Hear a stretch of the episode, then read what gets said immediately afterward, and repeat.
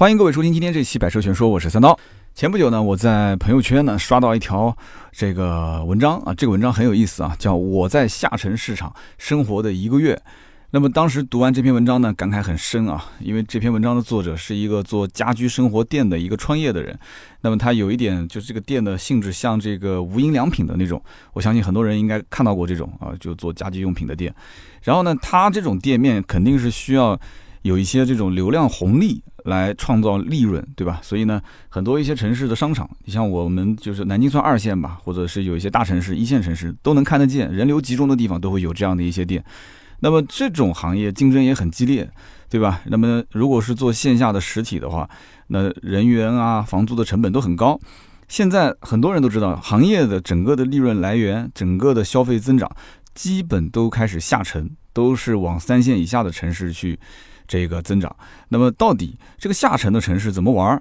上一期节目呢，我讲这个 E T C 的时候，曾经有一句话啊，我提到了关于这个 E T C 的安装，可能在一些三线以下的小城市，呃，当地人、当地居民安装的概率不是很高。为什么呢？因为他们可能上高速的需求不多。哇，这一句话我看到很多人留言说，你真的一点都不了解这个四五线的小城市这些居民到底是怎么想的，说他们反而上高速的。概率更高一些啊！一会儿我读留言的时候有一条啊，他们会有详细的这个讲解啊。那么今天呢，这期节目呢，其实我挺感慨的，因为上一期节目再结合正好巧合，就这两天看到朋友圈的这篇文章，我就感到，就整个的汽车的市场，就包括我们做汽车内容的这些媒体，真的应该把视线往下放一放，就是看一看，就除了一二线大城市里面大家的呃这种啊买车需求、换车的需求，真的是应该看看这些。呃，人口不多的啊，或者说是经济发展可能也不算特别好的，或者有一些小地方其实特别特别的有钱，就当地的经济发展还不错，可能人口不多，但是就有好多的上市企业，对吧？那么大家就是在那个地方，他们是怎么样吃住行？那么很多的商家都在这些小城市也是摸着石头过河，因为一二线城市打这些市场的方法放到小城市里面，很多都没有用。那么大家都知道，其实很多人都想去一二线城市创业、工作、定居，对吧？那么就拿我来说，我自己是做汽车媒体的，我很多的一些行业的这个同行前辈啊，他们都提醒我，就是说，三刀，你其实为什么要把这个工作室放在南京？你可以去北京啊，你可以去上海啊，你可以去广州啊，对不对？因为我在南京嘛，去上海是最近的。那么比较专业的一种说法就是，像我这种做汽车媒体的，应该是在北京开设一个运营中心。在上海开一个商务中心或者是销售公司，然后创作团队，如果你不想搬，你就留在南京，就是你做这样的一种打法。那为什么这样操作？其实很简单，因为南京各方面的成本都很低。啊，至少是相对于北京、上海来比的话，生活成本也很低啊，人员各方面的成本都很低。那么创作团队，他无非就是租个办公室、几台电脑，对吧？有个网络就可以了。那么南京既然生活压力不大，那人员对于这种薪资各方面的这种要求，其实也不会像北上广的那么大。所以说，整个创作团队在南京可以有一些自媒体公司，我后来也了解到。看起来这个账号很大，但其实他很多的创作的团队都是在更小的一些城市，甚至都是三线以下的城市。你比方说那些什么百度百家号，很多的一些账号，哇，你流量还很大，但是哎，你回头一问他的这个团队有多少个人，在什么地方，都是很小的一些城市。只要当地有一个能写的一个带头大哥啊，然后带一帮当地人啊，就是也可能大学毕业的，或者是其他周边的一些城市过来的啊，大多数都是当地人，然后成本很低，在这边去进行创作。那么当然，你如果创作团队放在北上广，肯定更好嘛，对吧？北上广，首先他人才济济。对不对？你想想看，光是一个汽车之家，一年流失多少的员工？这些流失的员工出来，那要不就是创业，要不就是加入一些其他的小的自媒体团队。所以在当地可以讲，你要如果是在北京，你可能刷几条朋友圈，你说我想找几个人一起做什么事情，那肯定就能找到一些，对吧？甚至还是实力非常不俗的小伙伴可以加入你的团队。当然了，这个可能成本也是相对比较高的啊，但是。北京真的是这样的，你要如果把运营中心放在北京，那北京是全国媒体的中心啊，就不仅仅是汽车，其他媒体也是一样。那不管我刚刚讲的那种汽车之家啊，包括易车、新浪这种大公司，它总部在那个地方，你做内容，你肯定是要跟平台搞好关系，平台关系好，他给你推荐的资源就多，你的曝光量就大，合作也就会多，是不是？所以。很多人就劝我说：“你应该是在北京，你当务之急就是北京有一个这个运营团队来帮你运营。你在南京，你永远是一个地方媒体，但是你要去北京，那么大家眼中你就是一个全国性的媒体，哎，这个其实大家感觉出来了吗？其实，在哪边做内容都一样，但是哎，你在北京一听是个北京的团队，那就是不一样，是不是？所以对自身的发展是有很大的限制，这个我是深有感触。那商务中心放上海其实也很简单，因为上海几乎所有的汽车类的客户都在那边。有人讲说，哎，那不是汽车厂家吗？汽车厂家不是东南西北都有吗？不是的，汽车厂家所有的推广，不管是线上还是线下，它都会有一个相应的这个执行公司啊，一般都是一些上市的 4A 公司。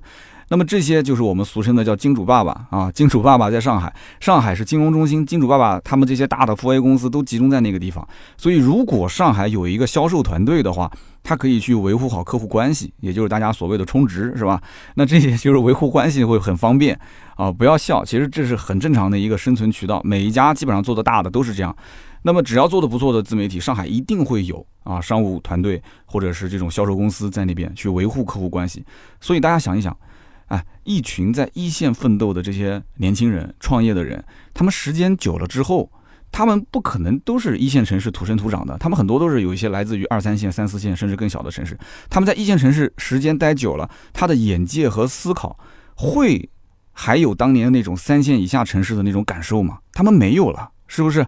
他们就会去做一些可能就基于一线人士那种就是视野去创作的内容。那怎么样去贴近三线以下城市，做他们想要的内容？我我最最近在思考这个问题，其实最终你你找不到这种感觉，你现在做的内容，你说我要去就像上一期的 E T C，我想做一个哎，可能三线四线城市人听起来也有感觉的内容，大家觉得就不对胃口是吧？所以我觉得真的汽车媒体将来它内容的一个增长点，很有可能也是在三线以下城市做那一方面的内容，可能大家会觉得说，哎，这个看的挺有意思的，它的点击量甚至互动量会大一些。那么这一篇文章给我留下了比较深的印象，那我觉得我还是。开场啊，说一说他这篇文章讲的一些关于作者所了解的故事，真的很有意思啊。那这个文章的作者呢，他是为了贴近这个小县城的生活，想要了解当地，他想在那边做生意嘛，所以他就在那个地方住了整整一个月。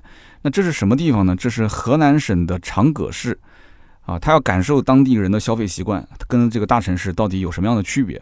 这个人创业的这个人是个北京人，他从北京过去的。那么这个长葛市呢，是隶属于许昌市，它应该是一个县级市，人口大概是在七十万左右。长葛我估计很多人都没听过，反正我是第一次听到这个名字。河南我也去过，郑州啊、驻马店啊这些地方，但是我没有去过长葛。那这个地方呢，其实也不大，七十万左右的人口。那么这个地方的真正的县城的中心区域，它的辐射半径也就在三公里左右。啊，一脚油门转一圈，县中心就已经逛完了啊。那么三公里之外就是城乡结合部，你再往下开那就是乡村了，是吧？但是在长葛市一共有三家上市公司，而且是 A 股上市公司，有说四家，有说三家。那我们听友如果有长葛人的话，你可以纠正一下啊，到底是三家还是四家？这个不重要啊。但是正是因为有这些啊比较有实力的公司，所以在当地就留住了不少本地人，本地的年轻人。那你要知道，年轻人才是一个地方的消费主力，对不对？那不然这个地方它不会有商机啊。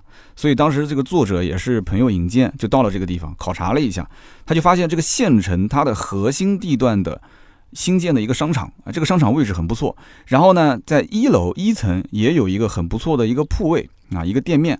所以呢，他就当时决定就算一下啊，大概成本是多少？一百平米左右的一个店面，大概租金在一万三一个月。然后呢？这个人员工资大概在平均一个人三千八上下，店铺的前期装修大概在五万块钱左右。那这种成本要在北京差不多的这样的一个人口地段的话，那基本是要翻三到四倍哈，就整个的成本啊要翻三到四倍。所以老板当时一算说，哎，这个成本也不高啊，风险也可控啊，对吧？所以就没多想，就在长葛这个地方就决定开店。结果呢，这个店四月份开业，呃。后来就持续几个月，它的流水基本就维持在四到五万块钱。大家可以算一算啊，我们听友当中一定有做零售的啊，零售如果能做到毛利百分之三十、百分之四十就已经算不错了，挺高的了，对吧？那么就算它百分之四十，四十的话，月流水四到五万，那也就是说它基本上一个月的这个利润也就是一万六到两万块钱左右。那跟它的这个，它光是房租就一万三了，对吧？然后再加上这些这两三个人的这个人员成本，那这个店基本也就是维持在。亏损的边缘啊，所以他一定要把他的整个的月流水、营业额要做上去。当时呢，这个老板就有点想不太通，因为他拿的很多一些产品啊，都是从北京就是一线卖的特别好的，二线卖的特别好的产品拿到当地，而且当地的这个售卖的价格，同样的商品啊。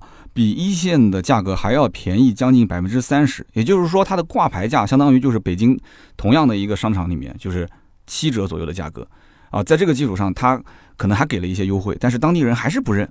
那这是什么原因？他想来想去想不通啊，对不对？那这个县城里面的年轻人也挺多的，是不是？他应该多少也能看得出来，同样的面料，同样的款式，他应该是值这个价，怎么会不值这个价呢？对不对？那所以说他就搞不懂啊，就是一个月的消费为什么在当地那么多的几十万的人口年轻人，你算一下嘛，对吧？那怎么也不可能说一个月就四五万的这个流水，他就分析到底是哪方面出了问题。那么这个老板呢，他一开始不太了解当地人的这个县城人的这个喜好，所以他呢就尽可能多上一些产品，然后呢看看是个水，对吧？但这个产品上了那么多之后，很多都卖不动，绝大部分卖不动。那么他在一二线城市卖的好的，比方说啊。呃，一百五十块钱到两百块钱的睡衣啊，在那种一二线城市卖的特别好，但是到了长葛这个城市，就没人买，就大家都不买。但是这个店里面二十九到九十九块钱的这个帽子卖的就很好，那他就有点不太能理解了，为什么呢？因为在他的想法，睡衣这个东西呢，它是刚需，而且呢，每隔一段时间，对吧？它可能就是你穿时间久了，你得要进行更换。但睡衣这个东西为什么就卖不出去呢？为什么帽子这种是可有可无的，它就能卖得好？然后呢，他就拉了几个来看睡衣的又没买的客户，就问他说：“到底哪边不满意？”那么几乎百分之百的回复都是：“我觉得你这个价格有点贵了。”他当时肯定是，对吧？头上一滴汗啊！就我心想，一二线城市就七折的价格在当地卖，你怎么还会觉得贵呢？那其他的这些卖不动的商品，其实他去问，同样也是这个道理，都是觉得价格有点高啊，有点贵。人家客户就说了：“他说，哎，我在家穿什么不行啊？对不对？我为什么一定要买个一两百块钱的睡衣去穿呢？”这个呢，其实就是典型的消费习惯不同啊。其实我以前也没有穿睡衣的习惯，我也不知道从什么时候开始，啊，也慢慢的养成了这个穿睡衣的习惯。回家之后就把衣服换成睡衣。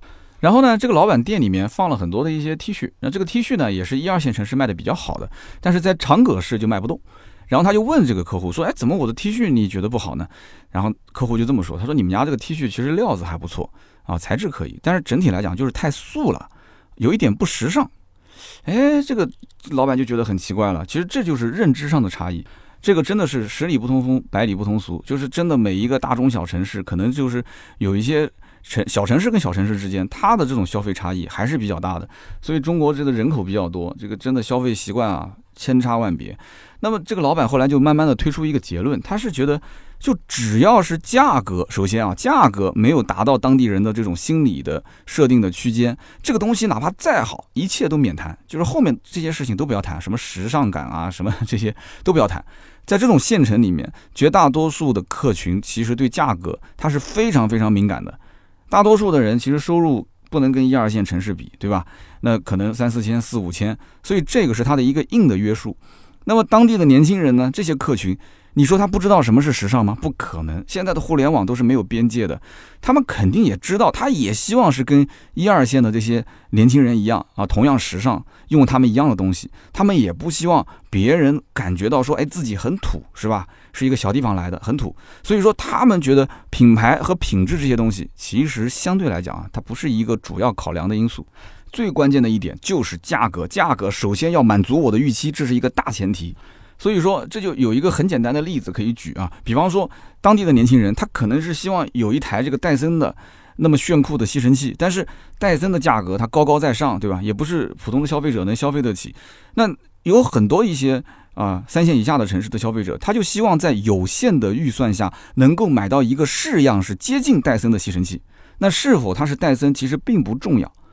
那么讲到这一点的话，我估计很多人脑海里面想到了三个字，就是拼多多。对吧？所以，我们今天这一期的标题叫做“哎，三线以下城市的人是不是需要买车？有这么个拼多多？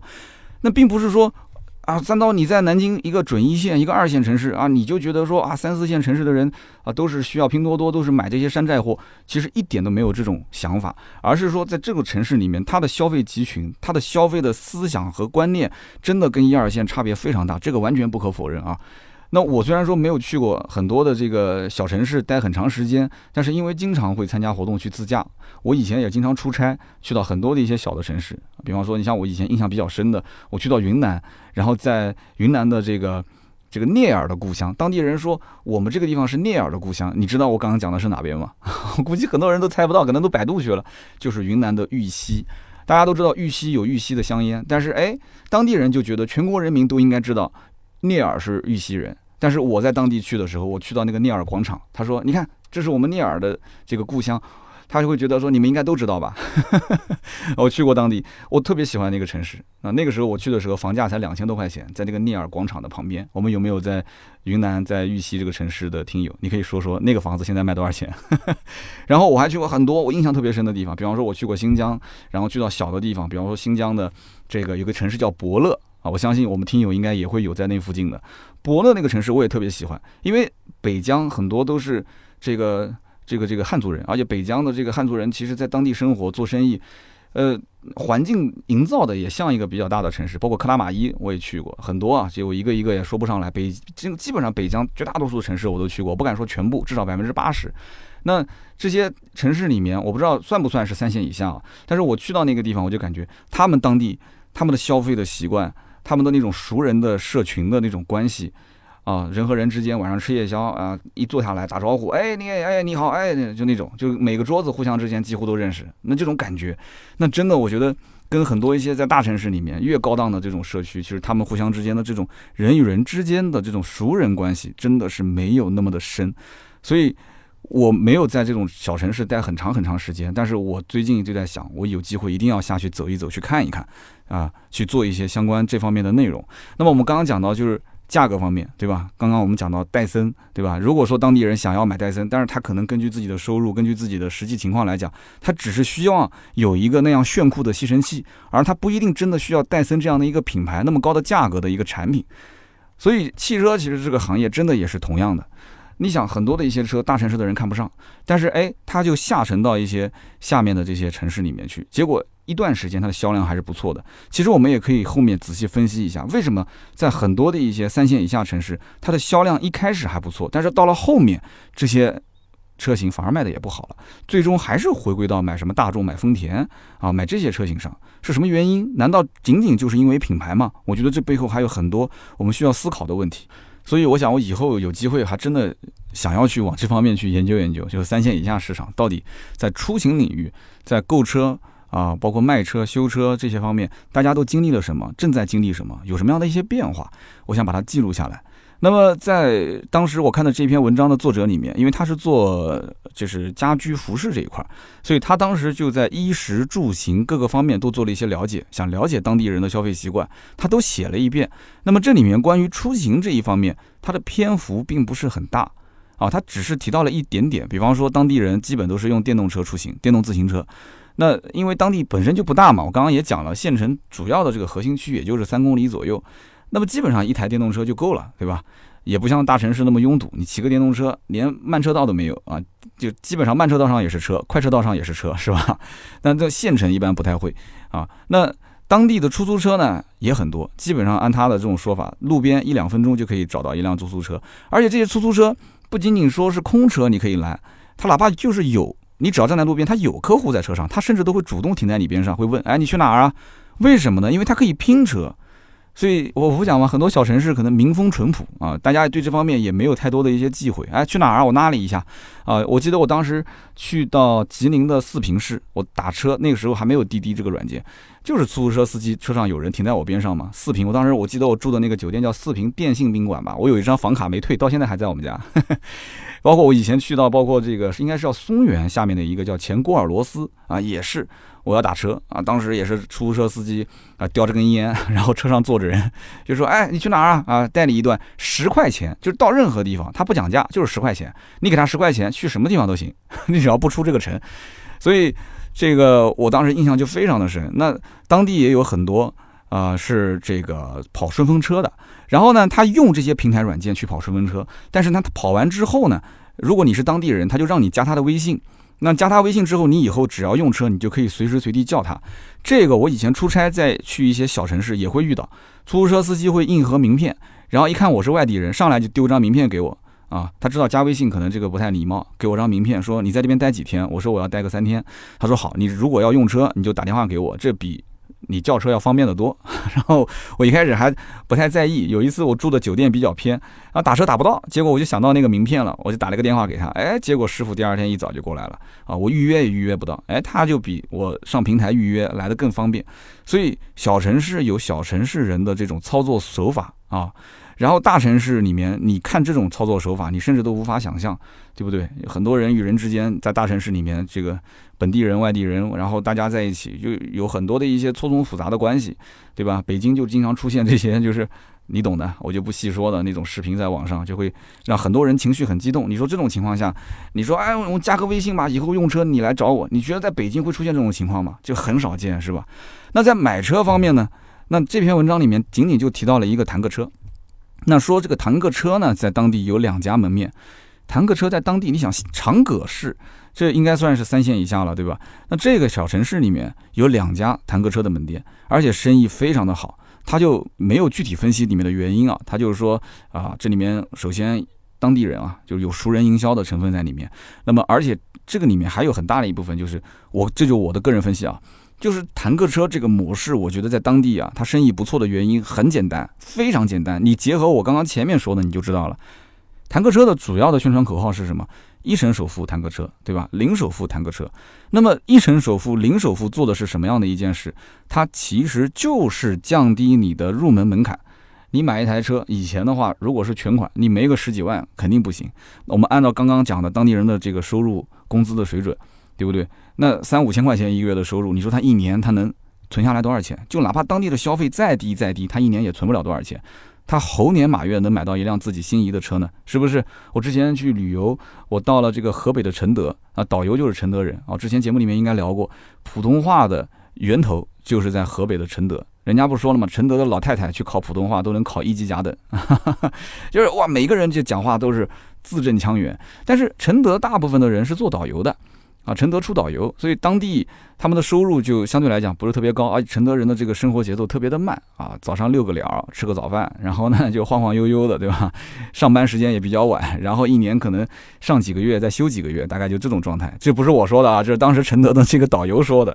然后呢，小地方其实有小地方的生活方式，其实我也挺羡慕的。但是你真的是让大城市的人去小城市去住，很多人其实也不习惯。就比方说有一些从啊三四线城市到大城市去上班。去定居，时间久了之后，他就感慨说压力好大，生活压力大，没有幸福感。哎，那你告诉他，你那你去，对吧？你去到小城市去，你幸你幸福感会很高啊，对吧？生活压力就会很小啊。那他为什么不去呢？其实这就谈的有点深了，就是就人的生存的价值到底何在？他追求的是什么东西啊？很多人想通了这一点嘛，其实有很多人没想通，是吧？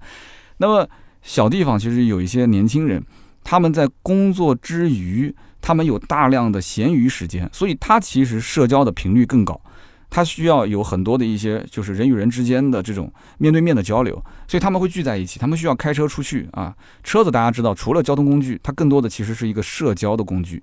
所以你想，坦克车的这种一成首付、零首付买个车，别人其实不关心你通过什么样的渠道买，别人只关心你是不是开这个车，是不是？特别有很多一些小城市的地方，那前面我也提到了，当地人对。价格的敏感度非常的高，对吧？好，价格敏感度很高。那我现在给你用一成首付和零首付直接打消关于这个价格的敏感，因为你的入门的价格就特别低了，你至少能买得起，对吧？你买不起你就免谈。我刚刚不讲吗？降价降到我的心理预期。但是这种是通过金融的手段让你有一个感觉，哎，我好像只花了几万块钱我就买到一辆车，那不就是说我兜里的其实银子很少，但是我想装的那啥很多嘛？这个我跟你讲，所有城市里面的年轻人都一样，我也年轻过，是吧？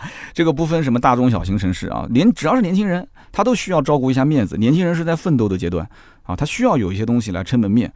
那么这就需要有一个平台能够实现他们的这种入门门槛低，能够早消费到那种可能不是我这个年纪应该消费的这些汽车产品，能满足他们的这种那啥的愿望。所以一成首付也好，零首付也好。那就很贴近这种三线以下城市的消费群体，他们的这种意愿，他们这种消费习惯，而且在县城里面，4S 店的整体覆盖率并不是很高，是不是？很多品牌在当地它是没有经销商的，它没有 4S 店，这就导致像什么坦克车这种类型的啊，这种全国各地就是铺设网点，一个小门面也不大，可能就一百个平方，里面放个两台车。哎，他通过这种模式来操作，别人一看铺天盖地的广告，那再小的城市大家都知道，对吧？什么瓜子二手车、坦克车，那都覆盖了嘛。他们也知道这个是全国连锁的社区店，那比起当地那些可能规模也不是很大的二级经销商，你跟他比起来，这个店面呢，看上去更加的标准啊，更加的值得信任。再加上当地经营的一定是当地人，那么这样的话，哎，熟人之间的这种营销关系，所以他做的广度、做的深度就相对来讲比较好。那么最近几年，你看很多的一些海南下面的一些小城市，宁夏，对吧？贵州，甚至西藏很多的一些地区，这种下沉的城市里面，它的新车的增长量很多都是坦克车提供的。坦坦克车真的，我虽然我不觉得这是一个很好的模式，甚至它这里面的整个的消费啊，比买一台新车正规的从 4S 店正常贷款或者是正常全款买要贵的多得多得多。我曾经不是做过两期节目吗？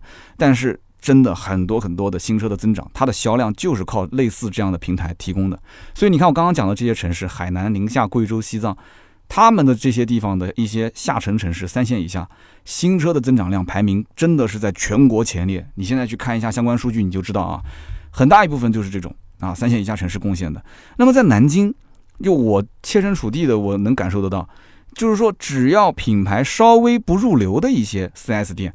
它的月销量也就在七八十台，过百都很难，真的是过百很难。南京曾经出现过一家奥迪 4S 店，月销量都没超过一百，你都不敢相信啊，对不对？七八十台的销量，好，那一个几十万人口的小城市啊，南京好歹我现在不知道，以前是八百多万吧，现在应该能过千万了吧？一个几十万人口的一个小县城，它可能一家小小的社区店一个月的销量能做到四五十台，哎，你想一想。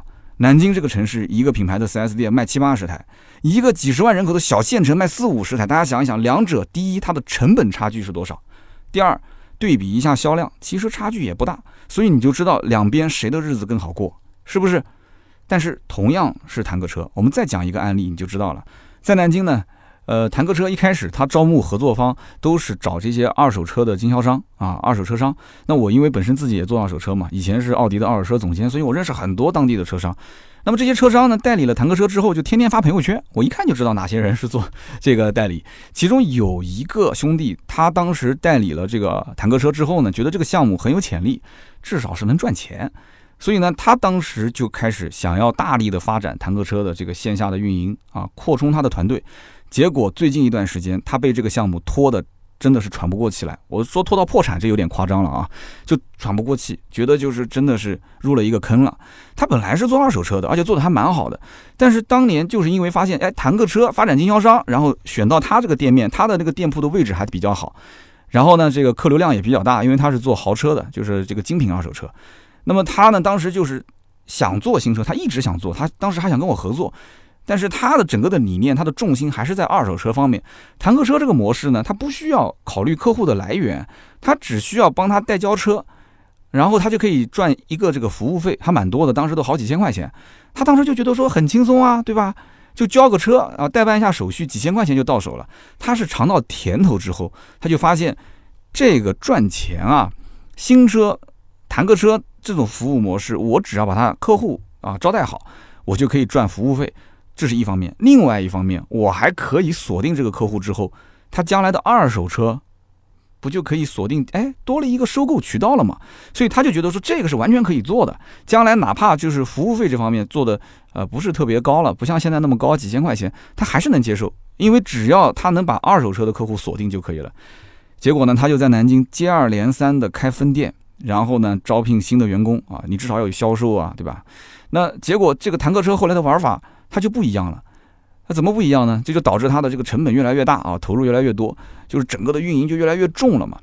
坦克车以前的广告特别多，所以呢，它很多的线索都是通过，就是相当于是总部上游直接分配的，但是上游直接分配的资源。它随着经销商越来越多，随着它就是对于经销商分级管理啊，就各个方面，那么就导致它现在对于上游的客户线索，就是不需要他自己花力气，就是总部直接分配的客户线索就越来越少，越来越少。那么现在上面对他还有一些经营的压力，就经营的指标，就是要求他自己去获得客户的新的线索。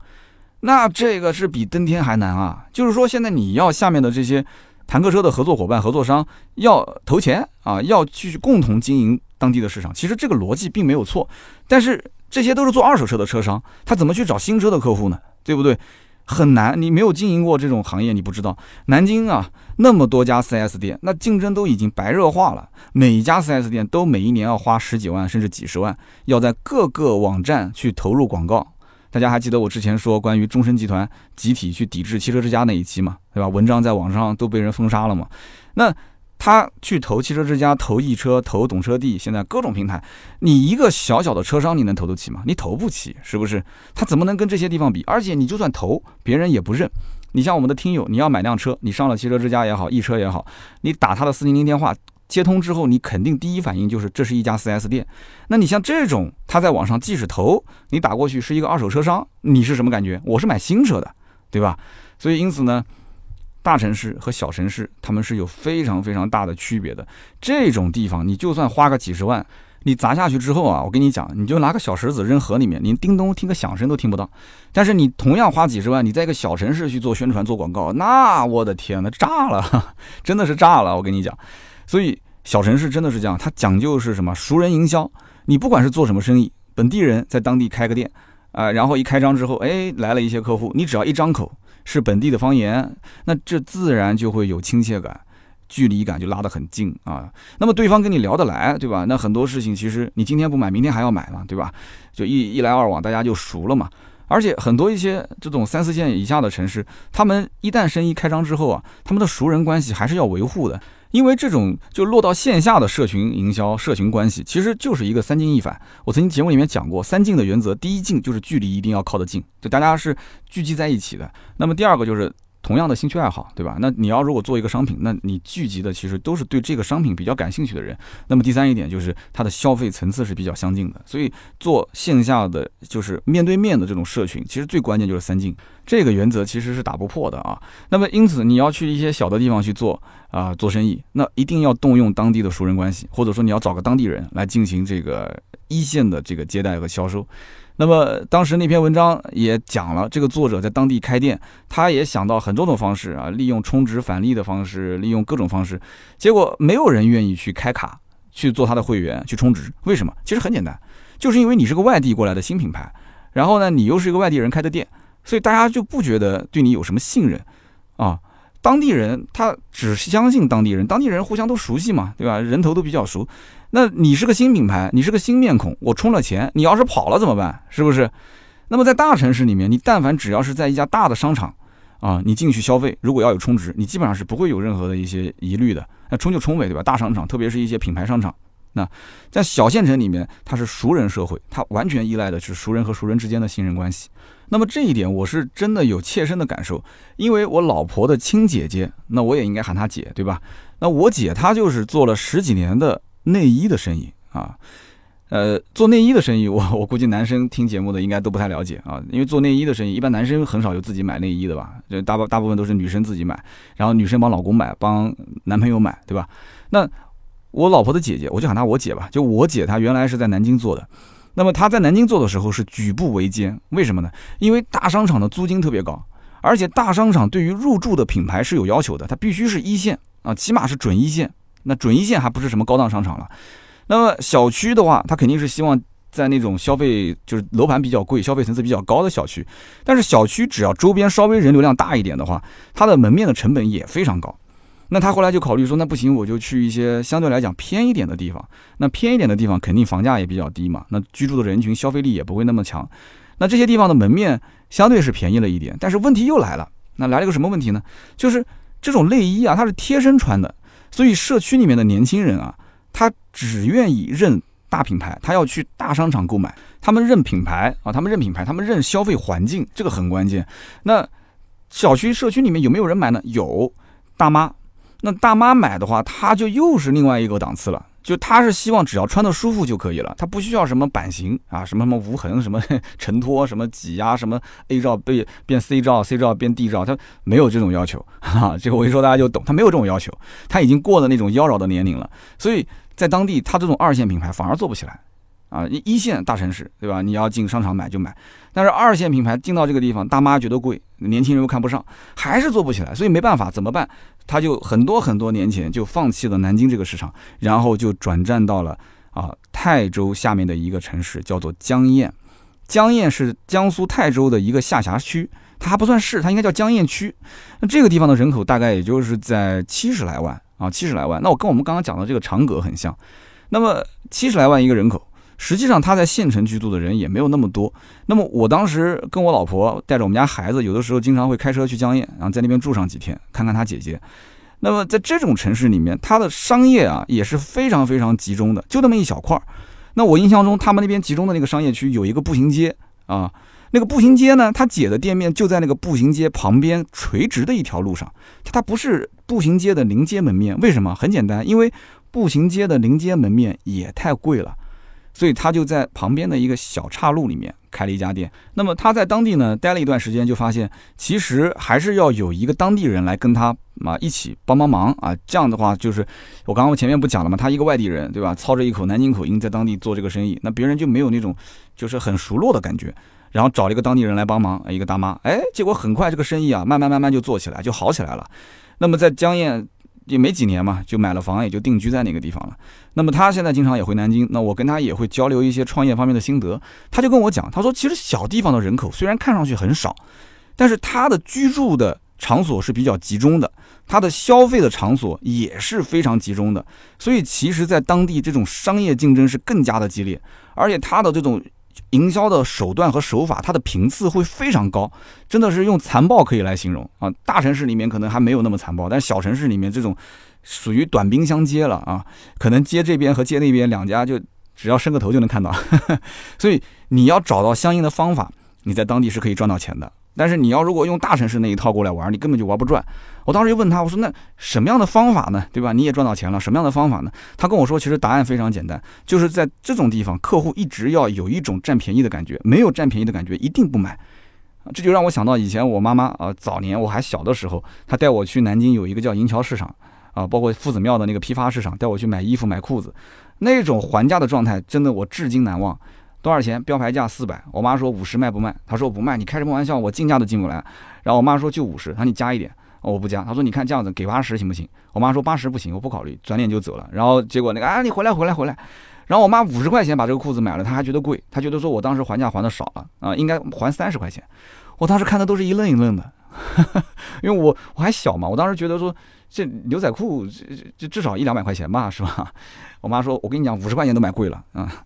所以在很多一些小城市，他就享受这种感觉啊，打折的感觉。但是我今天说这个，大家别说我不了解小城市啊，当然也没那么夸张，因为我说的是我自己的事情。这这是我小时候，我上初中的时候，上小学的时候，那应该也是十几年前了啊，二十年前的事情了。那我也是住在一个城乡结合部，我也不算是大城市长大的人。我到南京的市区，我还叫进城，我还叫去南京。以前外地人打电话到我们家说，哎，我找三刀，然后我我爸妈接电话说，哎，三刀去南京了。然后对面一脸懵逼，说：“呃，三刀不是南京人啊？对啊，是南京啊。那那他说去南京啊？哦哦哦，我们是在乡下，我们进城就叫去南京。那包括江陵有很多人也是这样，就到主城区都要是去南京啊。那其实上海也有这种情况，因为一些比较偏的地方到上海市中心说去哪了？我去上海了啊，都是这种情况。我相信很多地方都有。所以小县城的促销的手段非常的简单粗暴。”就是你直接跟他讲，就是打折，对吧？就这个产品就打折，然后我送赠品啊，然后满多少钱我直接给你减啊，就是来的非常直接啊，这东西都是必不可少的。你给他要有一种占了便宜的感觉，但是大城市里面有的时候往往你这么简单粗暴的方式你套路不了，所以你看大城市里面有很多的那种什么充六百然后返现，然后但是充六百返现还要分多少次，他给你搞得特别复杂，这么多复杂的方式到小城市通通失效，人家要的是短平快哈。那我今天聊那么多，其实可能很多一些内容是看似跟车无关的，但是呢，我个人觉得，因为我做销售的，我觉得其实你研究人性，你才能研究出来销售的方法。那我们听节目到底想得到什么东西呢？其实大家都是想要消费，想要在汽车这个，因为大家都有车嘛，没有车的想买车，有车的以后肯定还要消费一些汽车后市场的东西。那可以看一看这里面的一些套路。所以我现在的这个视野，我觉得还是要再开阔一些。我想去往下沉，我也想去看一看中国。地大物博，十里不同风，百里不同俗，是吧？我觉得整个的汽车市场现在来看，好像是很发达，对吧？这么多年过去了，它的营销方法、营销手段好像很多，但其实真正落到三四线城市，它是很保守、很保守的，很多东西是不变通的。那么很多的营销手段让我来看，我觉得真的是非常的拙劣啊！大城市里面卖的好的一些车，它不一定在小城市就畅销。那居住在小城市的这些居民、这些年轻人，他到底需要什么样的车啊？他到底是怎么样的一个换车周期？车对他到底代表着什么？啊，所以我觉得我们要沉下去去研究一下这个市场，真的是特别特别的有意思。我最近就一直在思考这个问题，所以呢，就是看到这篇文章很有感触。那做了这期节目呢，很多的一些话真的是发自内心的，我有感而发。我希望大家也别听睡着了啊，觉得没意思没意思，为什么不说车？不要着急，说车慢慢来啊。那今后呢，我也会可能会经常聊这样的一些话题。大家还记得以前我说我对新能源啊、对电动车、纯电啊这些我特别感兴趣。那后来我就相应的这方面的内容会增多，那甚至我自己还买了一辆车。那么我既然现在说了，我对这一方面的话题很感兴趣，我也想去一些小城市多看看、多走走，去了解一下、去体会一下。那我虽然也我不说了嘛，我去过很多一些小城市，但是都是匆匆一瞥，我没有去深入了解。所以今后的节目，我也希望啊，在节目最后有一个不情之请，就是说，在我们的听友当中，有没有那些在三线以下小城市生活的？如果有啊，如果你最近半年刚刚提了一辆新车。啊，或者是刚刚买了一辆二手车，刚刚换了一辆车，啊，或者你有什么特别有意思的故事？你在当地一定是当地人啊，你不是这个外来人口，你在当地就是土生土长的。我希望你可以联系我啊，如果不太远的话，我就直接开车过来啊；如果比较远的话，时间方便呢，我就啊高铁、飞机什么的，我就可以过来。我想在当地呢多待几天，然后跟我们的这个当地呢，你作为我一个导游啊，就是我们可以面对面的聊一聊，说一说。就是你对于当地的这个小县城啊、小城市的一些看法，当地人的一些消费习惯，我觉得真的，我们想把小城市的一些故事放大，放到网上，让大城市的人去看一看，让周边的一些同样是小城市的人也互相了解一下，把他们联系到一起。这样的话，我觉得也是非常有价值的一些素材，你说是不是？所以呢，我希望大家不要烦我啊！如果有兴趣的，可以联系我。你联系我的方式很简单，你直接上微博“百车全说三刀”，你私信我就可以。你也可以发邮件给我啊，三刀的汉语拼音 S A N D A O 就是三刀的汉语拼音，然后 at outtalk 点 C N A U T O T A L K A U T O 就是汽车嘛，T A L K 就是 talk 脱口秀嘛。outtalk 点 cn，这是我的邮箱。最简单的方式还有一个，加我们的微信四六四幺五二五四，就是联系盾牌就可以了啊。你跟他说你是什么个情况 啊？最近半年提车的啊，新车或者是二手车，然后我的故事也很有意思，而且我当地人啊，我希望三刀到我这边来。如果是真的是很近的，我就直接开车了。我说不定你今天留言，我明天就过来找你了。我请你吃饭，你带我转转就可以了啊。我导游费我就不给了，好吧？好，那么以上呢就是节目的所有的内容，感谢大家的收听和陪伴。如果你正好是三线以下的这些城市的居民，那我也希望能够听听你谈一谈。啊，作为当地人，你的一些消费习惯，我说的这些观点，你是否认同？特别是关于出行这一方面啊。那么我在节目当中说的这些内容呢，有哪些你需要补充的？也欢迎大家啊，就是留言去补充。留言互动是对于主播最大的支持嘛，谢谢。那么我也会在这个留言区抽取三位，赠送价值一百六十八元的芥末绿燃油添加剂一瓶。那么下面是上一期节目的留言互动。上一期节目我们说的是 E T C 狂欢背后我看到了什么？那么这期节目呢，我身边也有很多好朋友听了，然后他们就跟我讲，他说其实我有些地方不太赞同你的观点。那么比方讲，很多人都觉得说 E T C 是一个大势所趋，对吧？甚至有人告诉我说，将来车辆年检都要跟 E T C 挂钩啊。所以这个我觉得真的现在很多传言都没有被，就是没有被坐实。我自己也是听到了很多，我就不在节目里面去说他了，我只说当时我一些观点。那么有很多一些人呢，也表达了自己一些不同的看法。那比方说，有一位叫做幺七七三幺八二 FJHH，他说：“三刀，你这一次做节目啊，我觉得你切入的这个话题说的呢有点太表面了啊。为什么说表面？因为你没有深挖这个 ETC 的历史。你要想一想，以前装一个 ETC 要一次性充值五千甚至一万，他才会送一个设备。”对吧？那现在呢？现在几乎就是不但送设备，还要送东西给你。所以这样的一个变化，你可以去分析一下背后它到底代表着什么啊？银行为什么要贴钱送设备？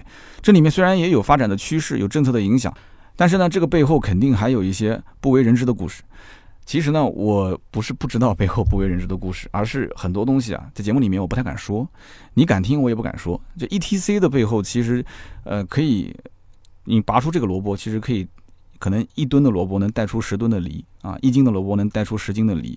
就这里面真的是一个非常长的利益链啊！我当时只是仅仅讲到了银行这个层面，也只有银行这个层面可以讲，所以希望大家多多见谅啊。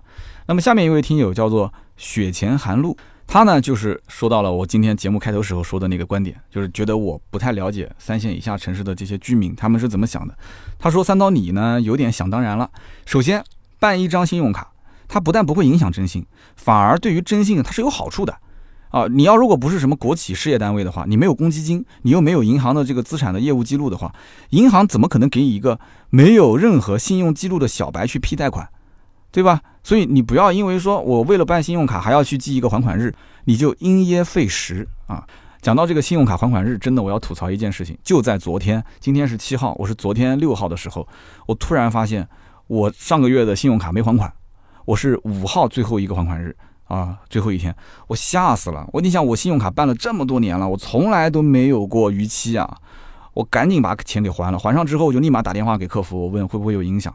那么客服当时就告诉我说，信用卡的还款呢有三天的宽限期，你只要是在还款日后面的三天之内。啊，这个宽限期它是不会有任何影响。那么过了三天的还款期，这个宽限期之后呢，它就会有一个计息日。那么计息日的当天会给你发一条短信，就告诉你你没有还款，所以现在要计息了。那么计息日一直到下一个账单的这个账单日，这个中间你只要随时哪一天把钱给还了，其实你都没有信用上的问题啊，这都是正常的。啊，信用卡嘛，它就是为了赚一些利息，这也都很正常。但是到了下个月的你的账期账单过来之后，你这上一期的钱还没还完，对不起，这就会计入你的信用。啊，我当时听完之后，我就长长的舒了一口气，原来是这样。我用信用卡这么长时间，我都不知道。所以大家刚刚听完之后，你知道吗？你也可以在留言区告诉我，你知不知道？所以这是第一点。第二一点，当时这个雪贤寒露就说了。说你说了半天，你没有说到关于 E T C 的那些缺点，你只是说这个 E T C 的羊毛啊薅不到啊，你只吐槽了这么一件事情。那么 E T C 的缺点呢？我觉得很多人也说到了，就是你办卡很容易，但是你要想退的话很麻烦。啊，包括很多的 ETC 时间久了之后，可能涉及到就是这个设备有一些故障啊，有些不灵啊这些问题。那么还有有人也提到了嘛，就是说 ETC 将来你如果说二手车你要进行这个置换的时候，你一定要记得啊，有些人卖二手车的时候忘了下下来了，结果 这个很麻烦，就连车带那个设备就一起给卖掉了，卖到外地之后都不知道车去哪了。所以这些大家都需要稍微注意一下。那么第三一点，他说到，他说。就关于这个三线以下城市了，他说三四线城市的人，你说不怎么上高速，他说这个我觉得你就有点太不了解了。三四线城市的人，他为了享受更好的医疗、更好的教育、更好的娱乐服务，他反而会经常开车去大城市，所以他会上高速，他会经常上高速。所以你看看，他说你南京的嘛，南京有多少是马鞍山的车牌，有多少是滁州的车牌，你就知道了，对吧？这一点我觉得说的是对的。但是我觉得啊，在南京。我能看到的马鞍山车牌、滁州的车牌和马鞍山、滁州的人口比起来还是少，这就是我的观念啊。经常来的这一部分人，我觉得还是应该是至少是小资以上的这些人。你想能开个车，对吧？从马鞍山，我告诉你，我还知道很多从宿迁的、苏恩牌照的，从宿迁开车来南京消费的，嗯，这个也很多。但是我觉得这个我还是持我的保留态度。我觉得很多当地人啊，还是以当地的生活居基为主，他不太会经常。经常往外跑，他还有自己的工作呢。你说周末往外跑，那周末我们也往外跑啊，对不对？如果是经常平时还经常往外两个城市之间来回跑的，那这个我觉得应该不会太多。但是这个我不解释了，个人有个人的观点，好吧？那么第四一点，他就说到了，说三刀，你说谁会去用邮储银行呢？其实我当时那句话的。这个观点是在，就是前面有个前缀，我是在说一二线城市。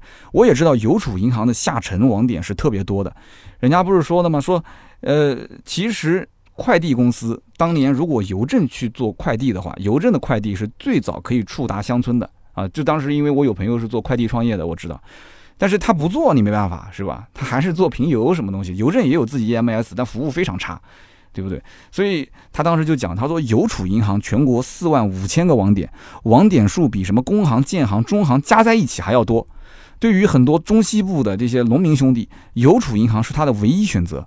而且邮储银行的什么个人人民币存款的规模，那真的是仅次于农行了啊。所以我我认可，我觉得这个雪前寒露很多观点都非常不错，而且你肯定也是深入了解了这里面的很多的一些事情。感谢你的留言，谢谢。那么下面一位听友叫做米其林粑粑 my，他说我呢昨天刚刚才办了高速公路的 ETC 啊，我就听到这一期节目了。他说我是武汉人啊，武汉去年刚刚取消了武汉市区内的 ETC。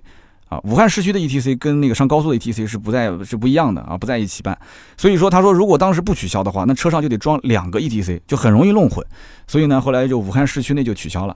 好，我这一次办的呢是建行的，为什么呢？因为我自己呢有建行的这个信用卡，但它不是这个银联卡，是这个外币卡，所以说它只能用这个银行去办一张虚拟卡，跟它的这个外币信用卡进行一个绑定啊。